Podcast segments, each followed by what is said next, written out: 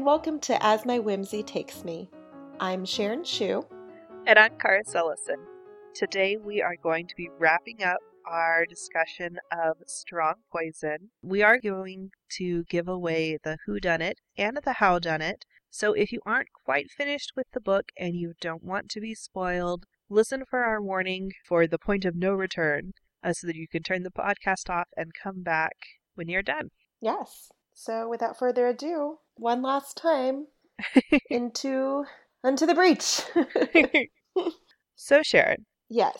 In our last episode, we alluded to the adventures of Miss Climpson. Yes. But we didn't have time to explain in depth. Do you want to give our listeners a, a, like a quick summary of where Miss Climpson is and what her mission is? Yes, because of the very good detective work of Miss Murchison last time. Peter knows that a will has been made for Mrs. Wrayburn. He knows that the will is, as far as they can tell, not in Norman Urquhart's office. So he dispatches Miss Climpson off to the little village where Mrs. Wrayburn lives and says, you know, basically gives her the vaguest directions possible, which he, he knows are vague. He's like, there will be some person who's part of the household who's taking care of her because we know that she has dementia um, and can't care for herself. And so he's like, mm-hmm. basically, find that person, attach yourself to them, come up with some kind of way to get in the house and to, to search for the will.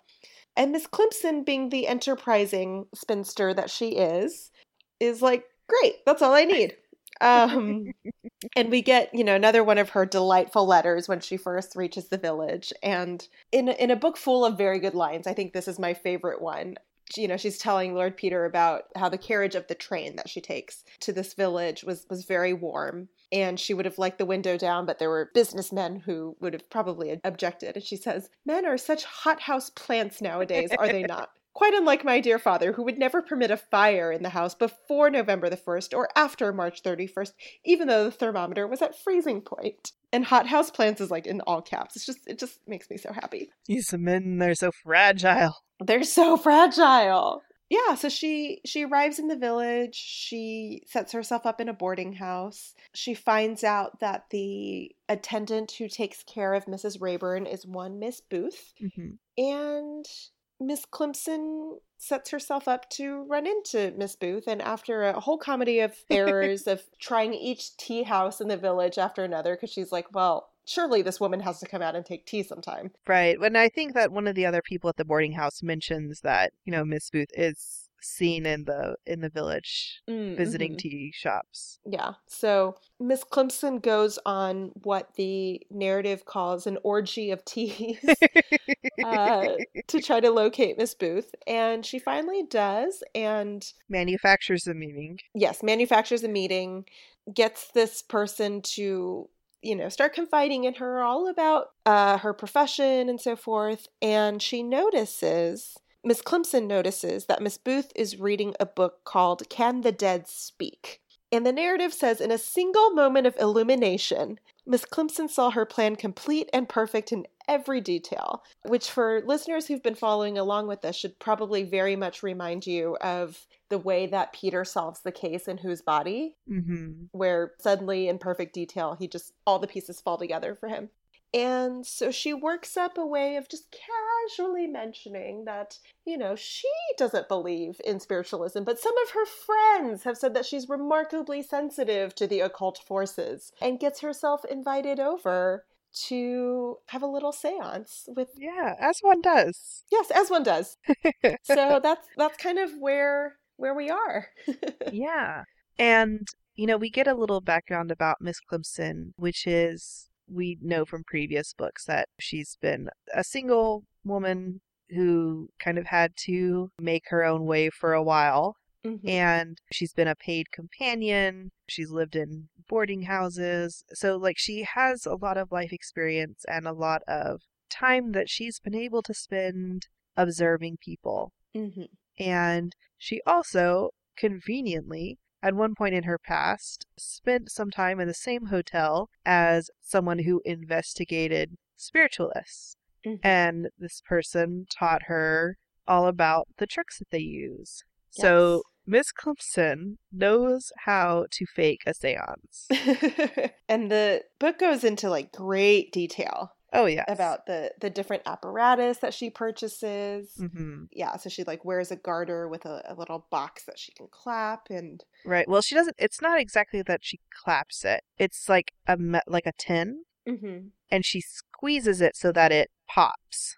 Oh, right. Yeah. Here's a here's a side note though. You are not the only person to get that wrong because I know that you have read To Say Nothing of the Dog.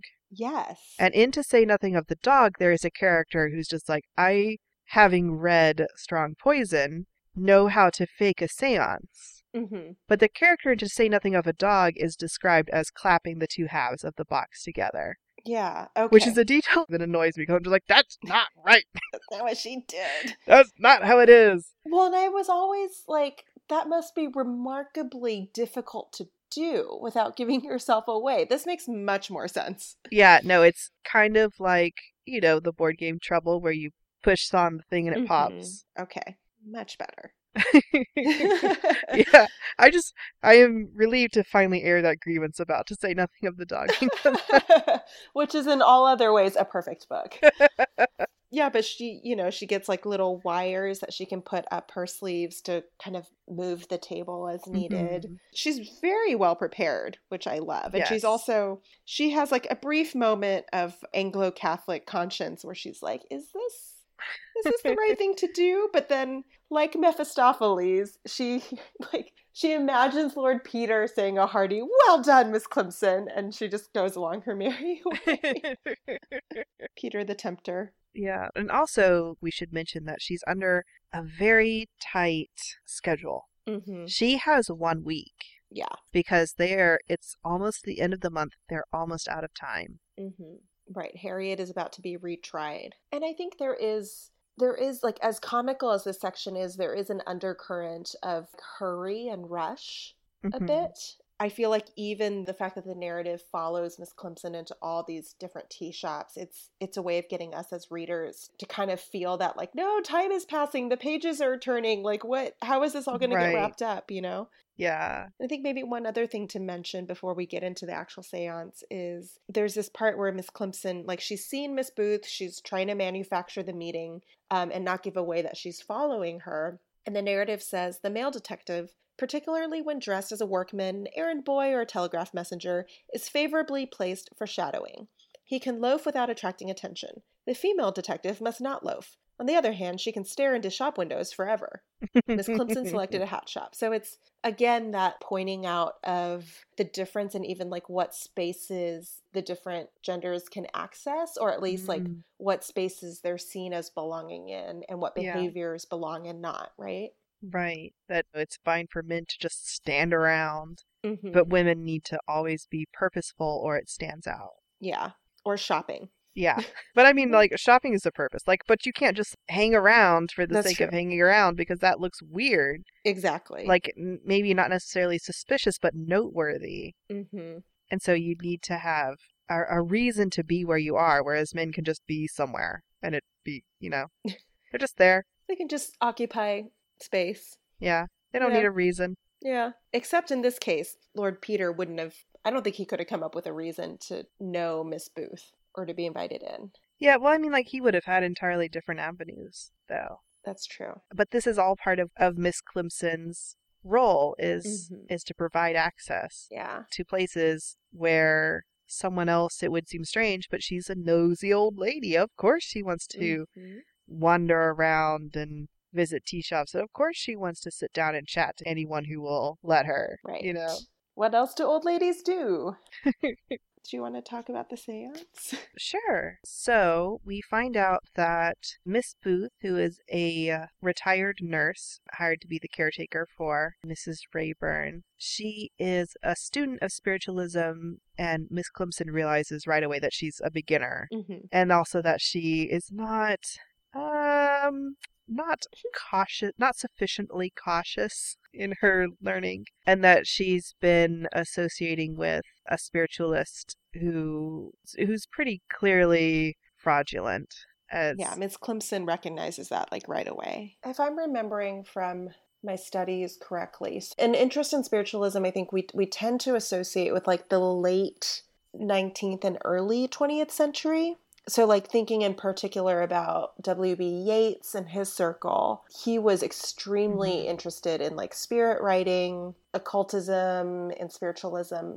But I think by the time Sayers is writing this book in the 1930s, spiritualism is kind of on its way out. It's it's seen as something that more elderly people who are more susceptible. Yes, and Miss Climpson gets a little bit more information from the other boarders at the house where she's taken up residence who tell her about how this Mrs. Craig, one of them got a letter from Mrs. Craig about how her deceased husband had arrived at a seance and asked for special prayers, blah, blah, blah. And she's like, you know, things that were like obviously meant to trick people into spending a lot of money on further seances. Scammers got a scam.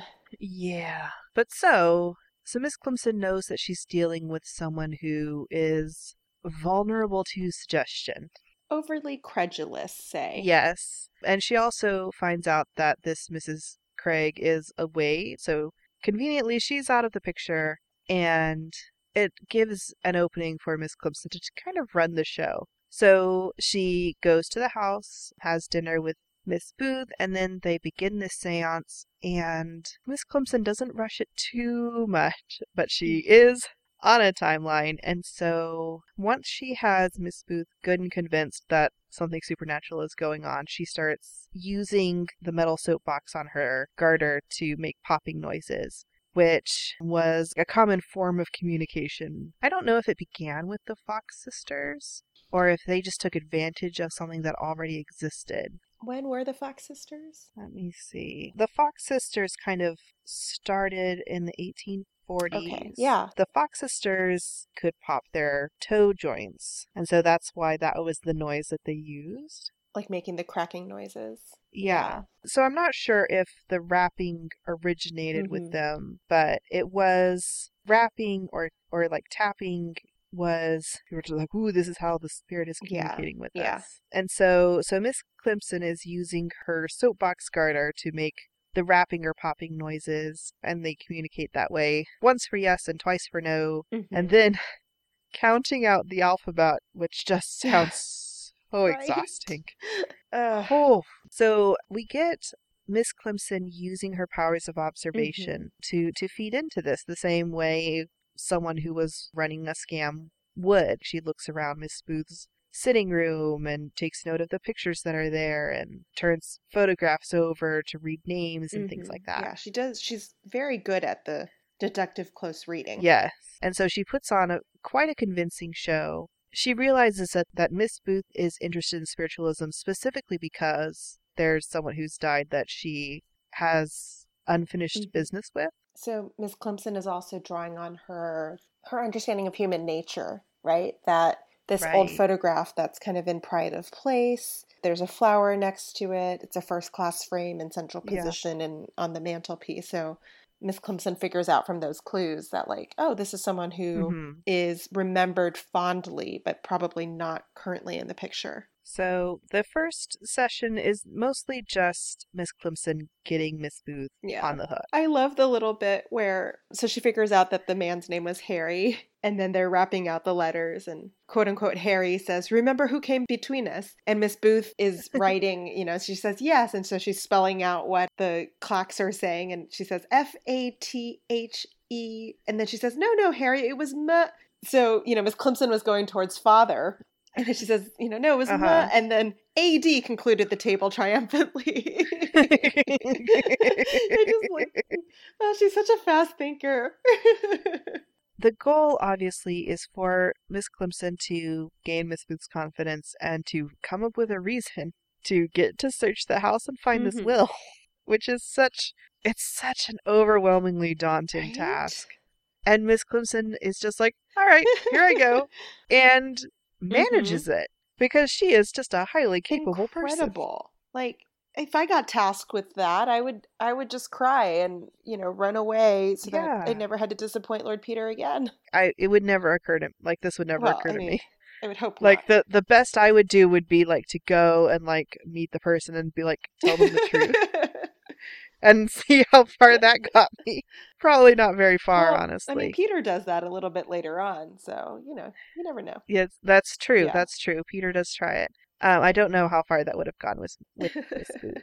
It reminds me of a Leverage episode, which Leverage is my favorite TV show, and you know, there's a lot of the this type of thing where they have to come up with a, a plan on the fly, and it's always something outlandish. Excellent. But so, but yeah, so in following, you know, they have another sitting the next night.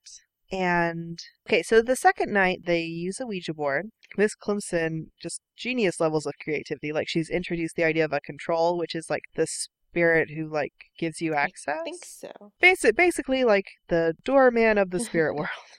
So Miss Climpson has introduced a, a character to be Mhm. that. She's also introduced a bad influence who calls himself George Washington to disrupt things and like add a layer of complexity because she can't be too Mhm. direct. And like Miss Climpson has such a good understanding of that, Yeah. you know? She she knows that she can't lead too quickly into anything and that she has to kind of populate these spirit encounters with these other characters. She has to do some world building first. Yeah. And she brings up common names that probably are names of people that Miss Booth went to Mhm. school with. One of them afterwards, Miss Booth is just like, I wonder if that's so and so who went to India. I don't know what happened to her. And so like then later Miss Climpson comes back and is like, Let me tell you all about my life in India. And like as Miss Climpson points out, at one point she's like, It's not it doesn't matter what you say, the other person's sure to help Mhm. you out Which is very true. Yeah. it's all picking up on context clues and giving hints of things and letting the other person kind of finish the Mhm. thought. And it's all very, you know, we've talked a little bit about how terrifying it is that it's so easy to kill people. it's also just like terrifyingly easy to manipulate Yeah. people. You know, like we all like to think that we are clever and Mhm. savvy, but like when you get down to it, people who really know what they're Yeah. doing. Which we might say detective writers. Yes. Right? Like this whole scene, I mean, this whole interlude, it's just, I feel like it's such meta commentary on what detective fiction does with both clues and red herrings. Mm. So we have the good Yeah. reader in Miss Climpson, the good detective who can kind of pick up these different pieces and understand the correct narrative behind them, but then she's also able to create a narrative and sort of direct Miss Booth's attention to wherever she wants it to go and to like get all sorts of information out of her. And I think that's, you know, later on when she gets her to start looking for the will, the clue is just the letter B. And it's very, you know, it's like Miss mm-hmm. Climpson chose it very, very deliberately because B can refer to almost anything books or Yeah. bureaus or this and like barring that then you have you know the color black or brown or Yeah. Or big or yeah exactly so it's just like it, it's i don't know it almost feels like it's both celebrating the, the kind of detection that we as readers have to do and then also making fun of like how over determined the kind of reading that we have to do Mhm. where that's always the problem with the detective fiction right is like you don't know what's actually a clue until you finish reading the book right. and so you have to kind of imagine that everything's a clue, but also not because, you know, then you might get tricked by a bad spirit named George Washington. They switched from using the soapbox to doing spirit writing. mm-hmm. So Miss Climpson as the medium would be she goes into a trance and is writing on a piece of paper in character as the Mm-hmm. as the spirit, which speeds things up significantly. Yes. Good job, Miss Climpson. And but Miss Climpson uses that to bring a message from the spirit realm, supposedly from Mrs. Wrayburn, which Mhm. she can do because, you know, Miss Wrayburn is she's not in a coma, but she is basically insensible, like she doesn't really speak. Mhm. Which is a, a question that Miss Climpson asked earlier. And it sounded like she was just being politely curious about her new friend's patient, but she was also finding out whether or not she could use this method. Right. And so she she invents this little story about how Mrs. Wrayburn is, you know, stuck in an in-between place. She's not dead, but she's not fully in her body and there's something that she needs taken care of and so she's struggling to reach them through the spirit world and basically she says that they need to find the will because Norman wants it. Mm-hmm.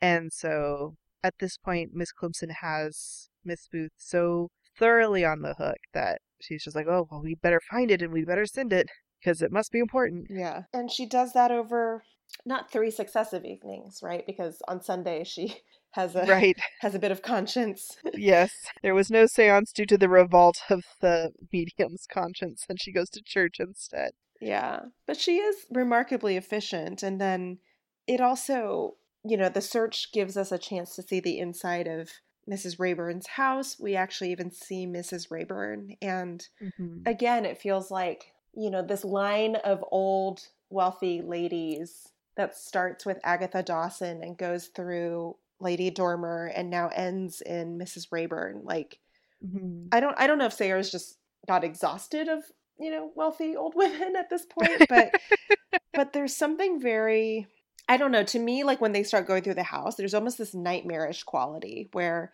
Mm-hmm. there's all these rooms just full of stuff, right? Like all kinds of stuff. The implication about Mrs. Wrayburn was that when she was an actress, she was also very free with her favors. Right. And so people gave her money, jewels. You know, she often converted the jewels into to investments, and that's how she became so wealthy. But it's just like all this stuff jumbled around and Mhm. miss climpson sees everything and the narrative says it was the room of a woman without taste or moderation who refused nothing and surrendered nothing to whom the fact of possession had become the one steadfast reality in a world of loss and change Mm. and then later on, like a few paragraphs down, Miss Climpson is in the room with Mrs. Wrayburn and she's she kind of can't help herself. She creeps over to the bed and she looks down and sees an old, old face so tiny in the vast expanse of sheet and pillow that it might have been a doll, stared up at her with unblinking, unseeing eyes.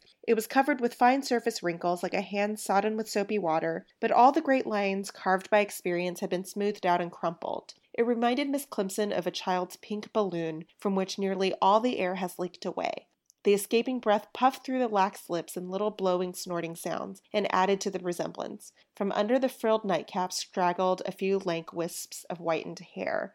And it's like, I, I don't know, I, it, eh, I haven't fully put together my thoughts here, but there's something about all three of those old women and their wills where, like, they have so much power, like, they have so much narrative power, right? It's their impending or actual deaths that like kick off the events of all these books. But then when we finally see one of them, she's completely helpless and frail and fragile. Mm-hmm. And there's something about that juxtaposition that's I don't know. I mean, you know, Miss Climpson feels overcome by a sense of sacrilege. I, I don't know that I would go that far, but like there's something about that juxtaposition that's really interesting to me. I think especially when like we've had book after book of people, you know, even Peter sometimes musing out loud of like, what's the harm in pushing off a little old lady who was going to die anyway. And then now we finally see one of them as a human, right? And it's like, Mhm. no, no, there is massive harm in that because you would be killing a human being. Right. And like, that's not okay no matter how. No matter how convenient it would be for someone else, like the childishness, I think, of Mrs. Wrayburn,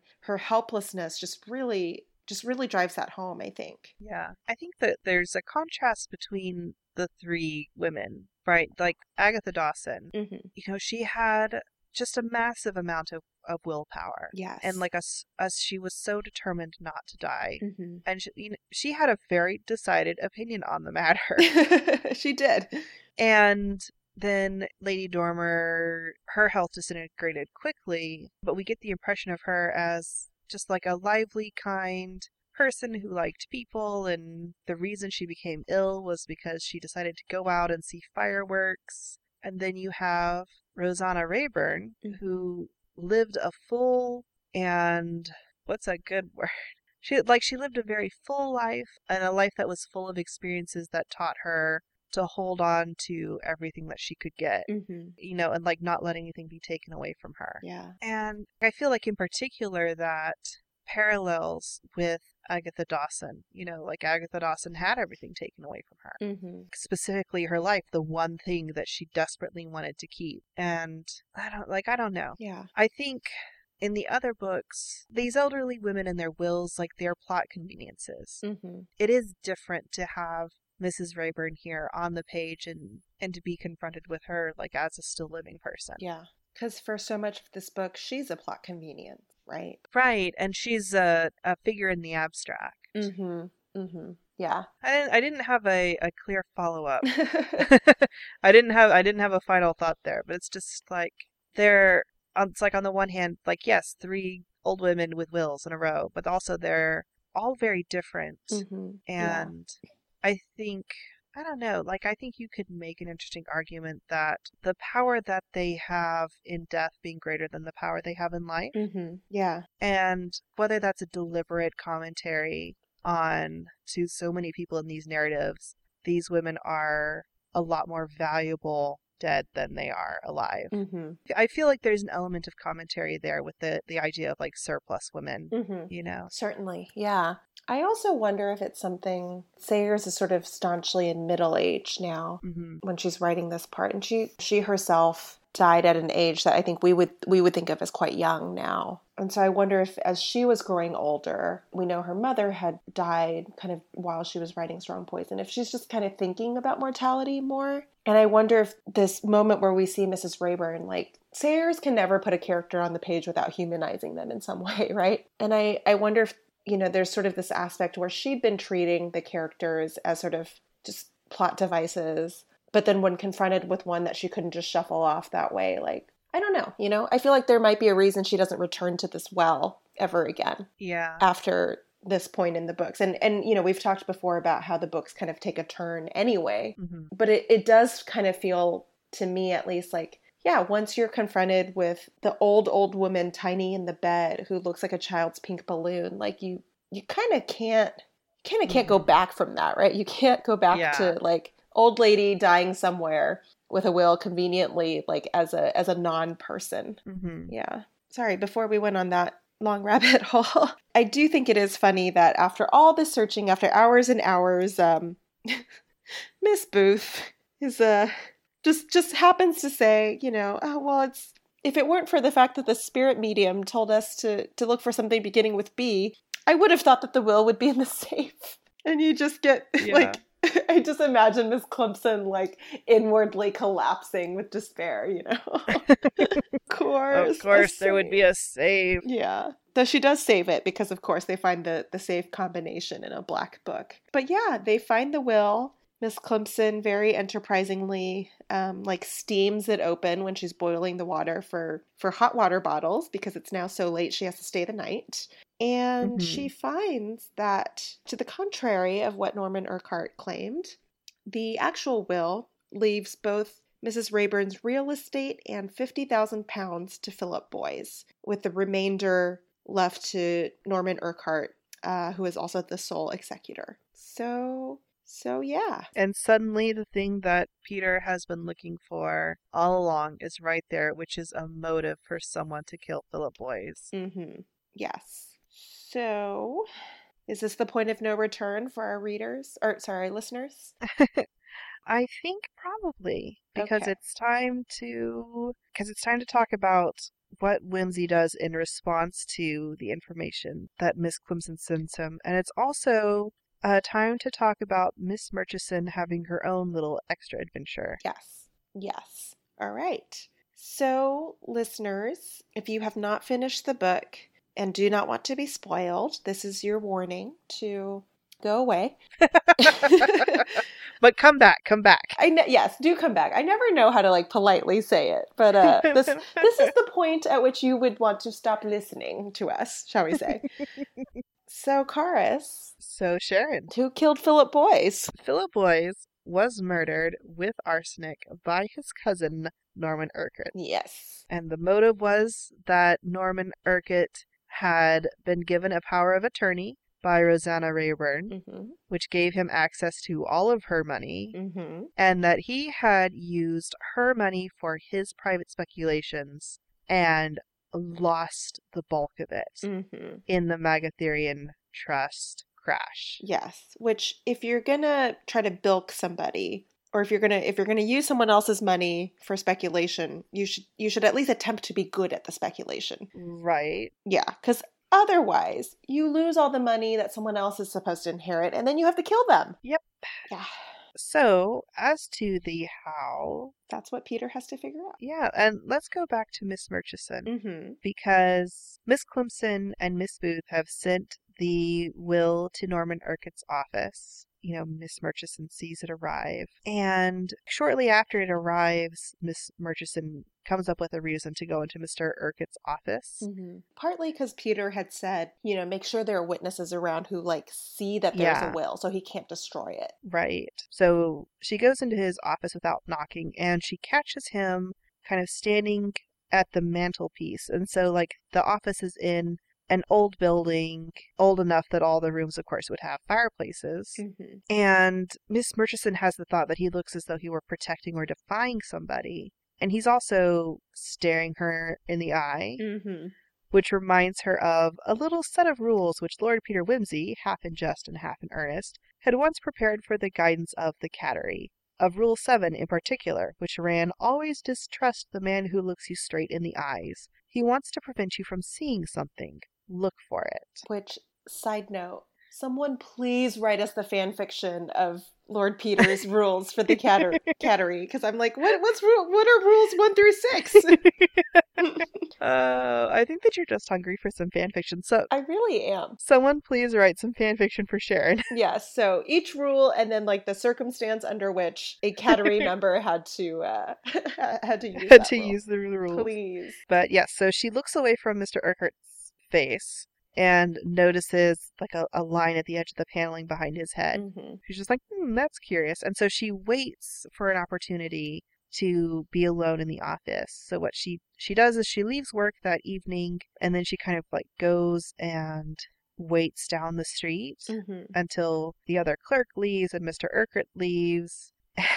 and this is this is where they have their fun little encounter hmm where Miss Murchison has glued herself to a, a butcher's shop window because she can't loiter, as Miss Climpson mentioned earlier, but she can stare into shop windows forever.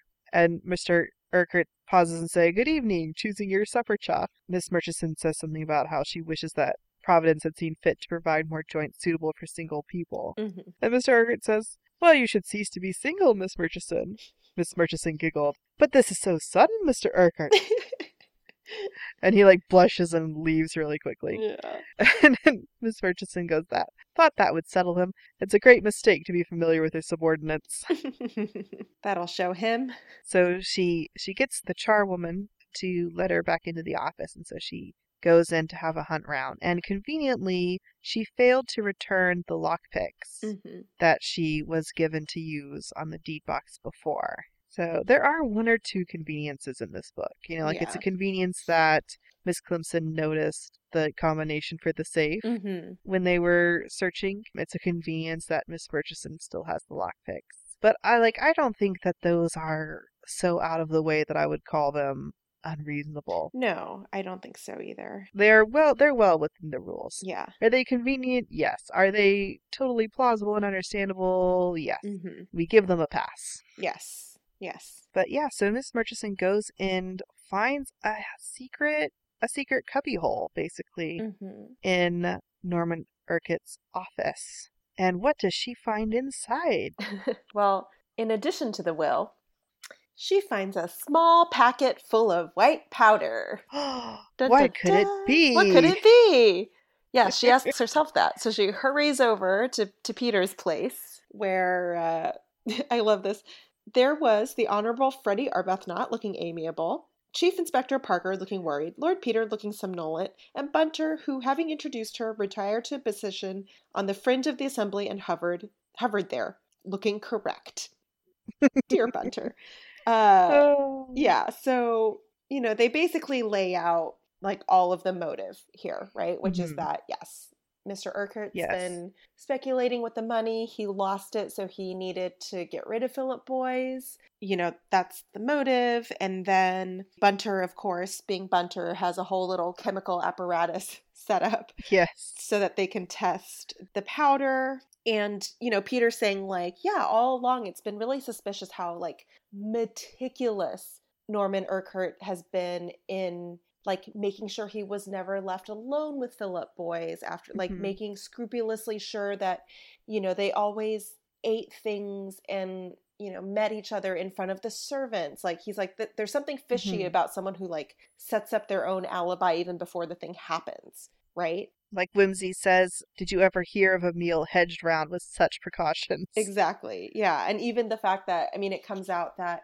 the the water jug in Philip Boyes's room had been empty. So it was just like, you know, he'd Mhm. made sure that there was no way anybody could be like, "Oh, did you slip him something at some point?" right? Like Right. everything was eaten by somebody else or drunk by someone else. I also love the part where Parker says, "What would one naturally do if one found one's water bottle empty?"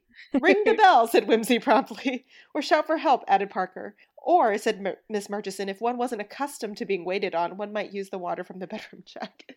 I just love that. Of like, she's like, I just, you know, it's never occurred to Peter to fetch his own water. But yeah, so Bunter tests the white powder. It is, of course, arsenic. Mm-hmm. And then Peter sits up late at night trying to figure out how he did it. It's a little bit of an echo of what he does in Whose Body, isn't it? Yes, definitely. Brings down all these books. And once again, I mean, Peter doesn't have a, a breakdown this time, but once again, we kind of see it from Bunter's point of view, where after Peter has sat up nearly all night, he rings the bell, calls for a bath, and says, like, I, I know how he Mhm. did it. Yeah. And dear Bunter, you know, he's putting the books away and he looks at kind of the collection of books and he Mhm. goes, Why, of course. Why, what a mutton headed set of chumps we've all been. Yes. Bunter, the detective, as well, gets it.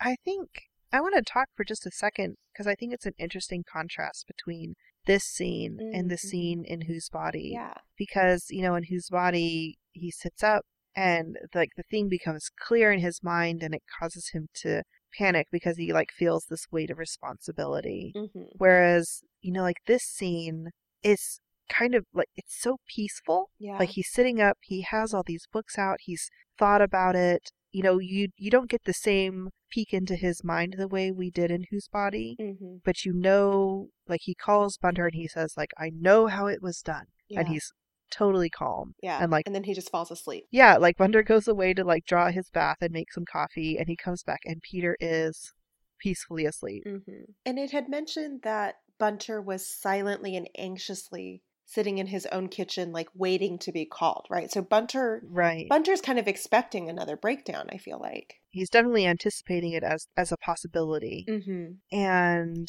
I, I think Bunter, like, you get the impression that he's a little relieved Yeah. because I think, like, if Peter, this is really the, like the last possible day Yeah. before they run out of time, and if Peter didn't figure it out, the result would be bad. Mm-hmm. In this case, Peter has undertaken finding the truth to save someone else, and I think that that makes a big difference in his response. Mm-hmm. with Freke, even knowing that Freke was guilty, even knowing that Freke was a cold blooded murderer, the responsibility of sending someone to the gallows like weighed really heavily on Peter. Mm-hmm. But now Peter is in the situation where there is someone that he cares about who is going to lose their life when they're innocent. Mm-hmm. With that in the balance, I think I think Peter really feels like it's a fair trade Yeah. especially since you know Norman Urquhart is prepared to let Harriet Vane go to the gallows Exactly. with no remorse. I think that's one of the linchpins, right? Is yeah. It's I think similarly to how he viewed Penberthy. hmm It's like the the criminal who is willing to let someone else suffer in their place. I think that's when things Yeah. become very clear to Peter. Yeah. Of like, not only did you commit this murder in cold blood for your own benefit, but like you're not even willing to step up when Mhm. someone else is endangered. And that's whether or not he has romantic feelings for the, the person in question, Mhm. like that's intolerable to him. Right. It is not acceptable to let someone else pay for what you did. It Yeah. you know, there's a little bit of that playing fields of Eden complex. Yeah. And he does kind of punish Norman Urquhart for it in the most, you know, it, in a, in a, in a, I, I mean, I wouldn't even say spiteful way, but like, I, you know, I think this is like, we see Peter kind of at his most savage in some Oh, sense. yeah. Like, so if I may, like, Yes. what happens is he calls Norman Urquhart over. You know, oh, there, there's a little bit with there's a little aside with a manicurist uh, where Peter's like, "I'm going to tell you something, and you're gonna you're gonna help me track down some evidence." Um, and this becomes clear like very soon after what what it is that he needs. Uh, and it is it is where he's like, "I'm going to just tell you hmm but he yeah he calls norman urquhart over and gives him some coffee gives him some turkish delight hmm and starts spinning a long long tale about Yes. All about the case and this and that and comes up and is like well you know i figured out your motive i also figured out how you did it so remember Sylvia's intuition that his hair was too sleek, Mm-hmm. and the omelet juggler broke some eggs. Mm-hmm. So Peter's saying what you did was you like either found a cracked egg or you cracked one yourself and you introduced a few grains of arsenic into it. And when Philip Boyes made that omelet that night, that you know, that did the trick. And Norman Urquhart goes like, "That that's preposterous. Like I ate the omelet too. Are you saying that you know somehow all the arsenic just gathered into one part of the omelet?" and Peter's like, "No, you've been been Dread Pirate Robertsing it. You've been like dosing yourself for probably about two years that you could eat all that arsenic and not feel any effects. And by the way, your manicurist has saved some of your nails and some of your hair. And they're just like bung full of arsenic. and that's that. And and you know, Norman Urquhart tries to tries to like weasel out of it and peter very coolly is like well then can you explain to me why um i when you came in and i served you coffee and turkish delight they were just covered with gobs and gobs of arsenic and you know would would you like to try to be sick now? And norman urquhart runs off into the bathroom and you know parker apprehends him and takes him out in handcuffs. And of course it comes out that like peter's bluffing. Right. but you kind of you kind of get the sense that like he would have he would have just done it you know mm-hmm. like i feel like he he would have done it and somebody talked him out of it Yeah. like maybe, may, you know maybe charles being like well you don't want to like confuse the toxicologist report when it does come back but but peter's very cold Very very cold. There are two things about that scene that I that strike me as funny that I What do you want to mention real quick. One is that I wonder was the how done it just a huge revelation to readers at the time Mm. because I feel like modern readers are not going to be that surprised by the idea of Norman Urquhart building up an immunity to arsenic. right because we've Because all we- seen the princess bride All seen The Princess Bride. it's not that new of an idea to us. And then the other thing is that I think it's really funny because I think I'm correct that you also read The Chronicles of Narnia when you were pretty young. hmm Did you also long to try Turkish Delight and then were really grossed out when you found out what it's actually like? yes I yeah think i was like what is this magical confection that would make me betray my whole family and then when i tried it for the first time i was like this really Yeah. edmund you little shit like But to be fair, I mean, there was a war going on. He probably hadn't Right. had a sweet in like three years, so I, I suppose. Right, I but it's have a just, very like, tender spot in my heart for him, but I yeah I, but yeah, I like the older I get, the more I'm just like, oh Edmund, you were having a hard time. No one ever Mhm, listened to mhm. you. Uh, But also, Edmund, like seriously, that was the best thing you could think of. And so yeah. like I don't know that at this point in her life, uh, Sayers knew C.S. Lewis socially, but I do think like the contrast between that and the description of Turkish delight here as like a disgusting sweetmeat. right, Uh, like like Peter obviously thinks that it's just absolutely gross. yeah, it gluts the palate and glues the teeth. Nauseating mess. Yeah, yeah, and, like and I know so many people who like finding out what Turkish delight is just feels like a betrayal. yeah, because of they're just like really this right. um so it just it just strikes me as as really funny Don't eat Turkish delight, dear listeners, if you haven't tried it yet. I feel like mochi is like the thing that you think Turkish delight is going to be, Mm, right? Like the yeah. much better. It's like an Anne of Green Gables when she was like, the first time I saw a diamond, I was so disappointed because I thought it would look like an amethyst. yeah yeah so Mm. uh don't bother with turkish delight also don't betray your family Don't betray your family. Don't murder anyone. don't murder Glad we cleared things up. just just note that down everyone some life advice from your from your friends at the podcast yeah, yeah. um but yeah so so peter tricks norman urquhart into confessing by claiming to have poisoned him even though he hadn't hmm Though he probably wanted to. He probably wanted to. hmm You talked about how, like, we see Peter being really savage, and it's described like when Wimsey is telling him that he's supposedly been poisoned. He says there's something menacing in his rigidly controlled voice. hmm But you know, Wimsey has been sitting there, kind of putting on his silly ass persona for a couple of hours or so. You know, to give the supposed arsenic time to work. and like he suddenly just like the silly ass switches off. And yeah, hmm it Yeah. is. It is a change. It's a delight. I love the Yes. part where um, it says, Couldn't you try to get up a few symptoms? said Wimsey sarcastically. Shall I bring you a basin or fetch the doctor? Does your throat burn? Is your inside convulsed with agony? It is rather late in the day, but with a little goodwill, you could surely produce some display of feeling even now. Like, oh, I just, I love Peter when he's petty. He's being so petty here. yes.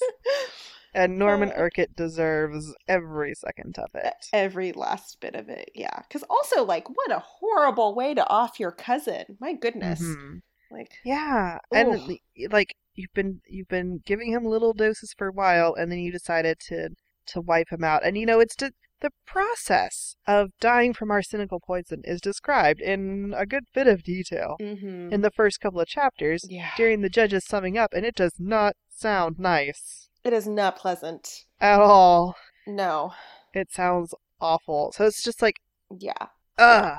And even though, you know, we have spoken at length about what a terrible person Philip Boyes is and how little he deserved Harriet, Mhm. like, nobody, nobody deserves to go like that. That's just terrible. No. I mean, like people don't deserve to be murdered, just in general. Yes, that, Like. to, to be clear, yes, I agree with that statement.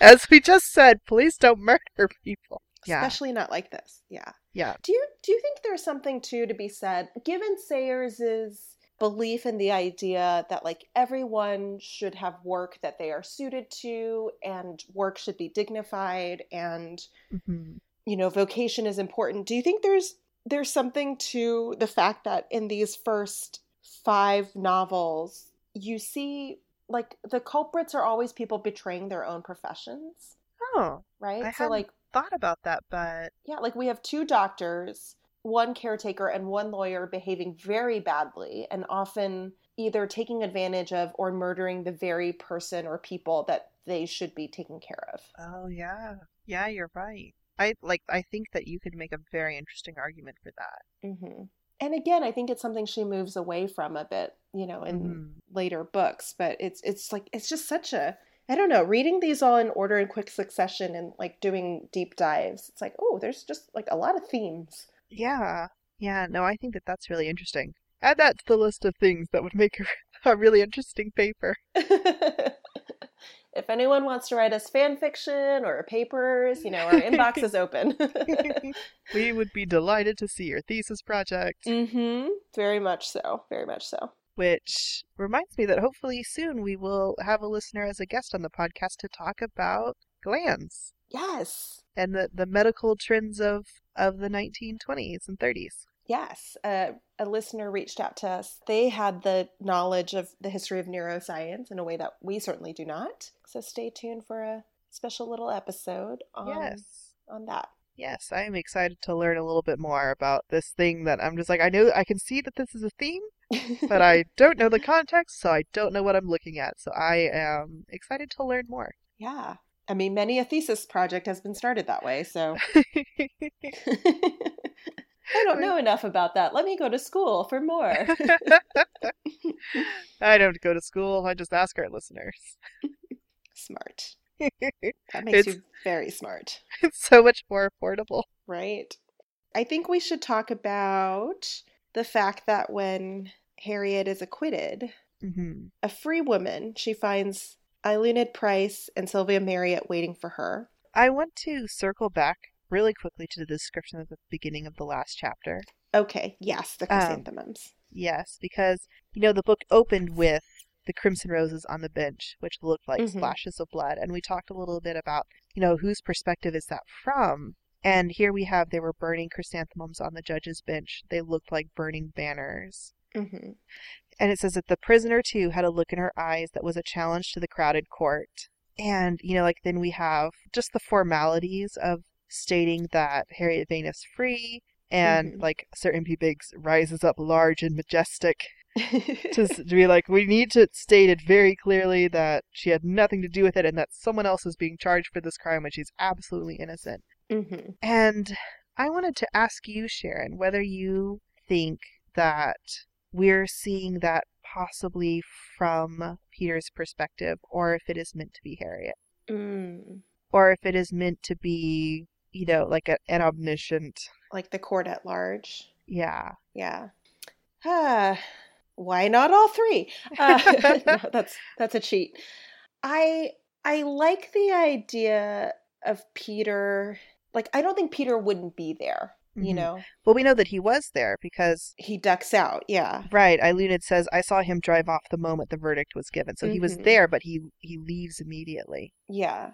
There's also a bit earlier in the book that implies to me that it's Peter's perspective because when Miss Mhm. Murchison goes to see him at home for the first time, she it says she expressed admiration of the big bronze chrysanthemums heaped here and there about the room. And Peter says, "Oh, I'm glad you like them. My friends say they give a feminine touch to the place, but Bunter sees to it as a matter of fact." So there's a way in which the chrysanthemums are already sort of Mm. tied to Peter. Um, yeah. So I feel like it's a, at the very least, it's a good callback. hmm I think it could be Harriet as well. I feel like burning banners is a, a thing that she would think, but Yeah. but I, I I feel like the description that she had a look in her eyes that was a challenge to the crowded court is is very external Yeah. to her. So I do think I don't know. I I That we're distantly from Peter's perspective. mm-hmm. Yeah. And I love that the chrysanthemums that look like burning banners, like that's like that victorious imagery. yeah.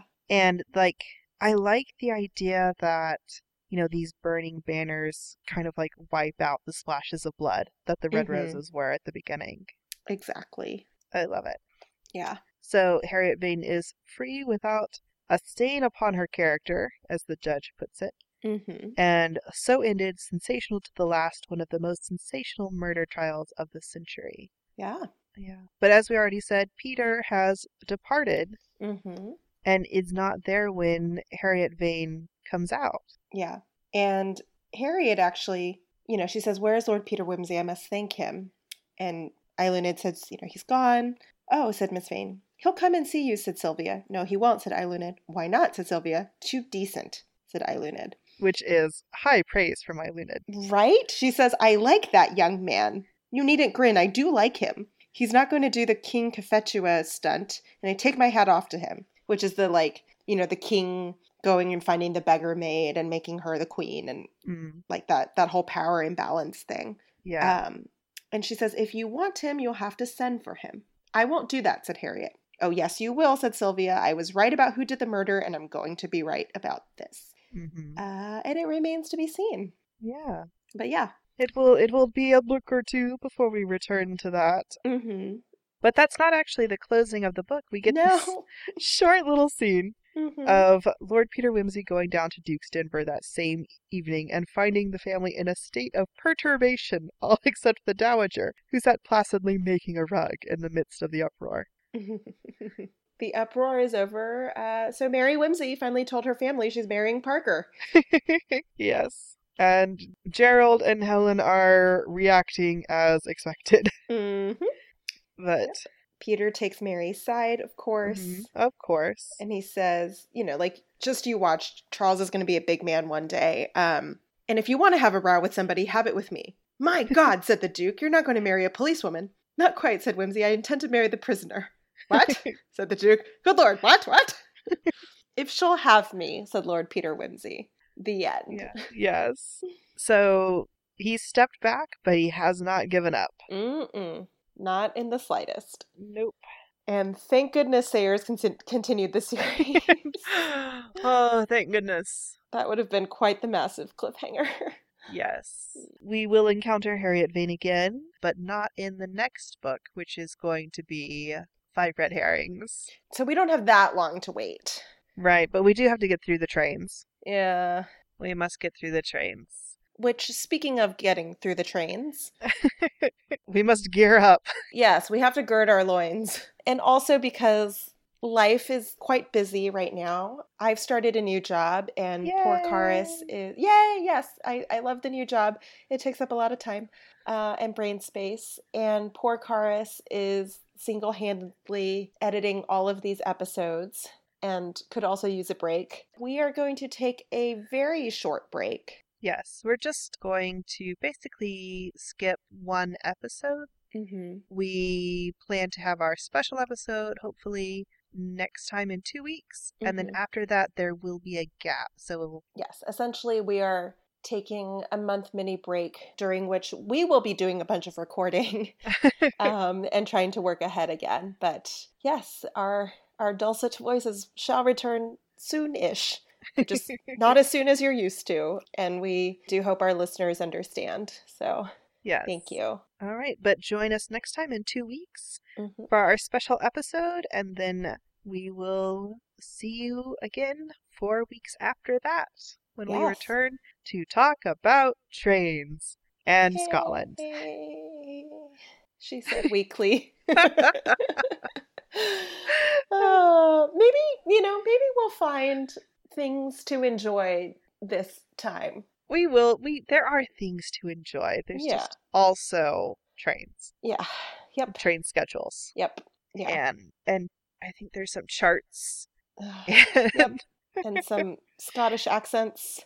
Oh, oh no, I'd forgotten about the Scottish accent. Mm-hmm. In the meantime, you can find us on Twitter and Instagram as at WimseyPod. That's Wimsey W I M S E Y. And you can find transcripts and show notes of our episodes on our website at asmywhimsytakesme.com. Our logo is by Gabby Vicioso, and our theme music was composed and recorded by Sarah Mahalik. If you've enjoyed this episode of As My Whimsy Takes Me, we'd love for you to give us a rating and a review on Apple Podcasts or on your podcatcher of choice. And we also hope that you'll tell all your friends who love Dorothy L. Sayers as much as we do. Join us next time for more Talking Piffle.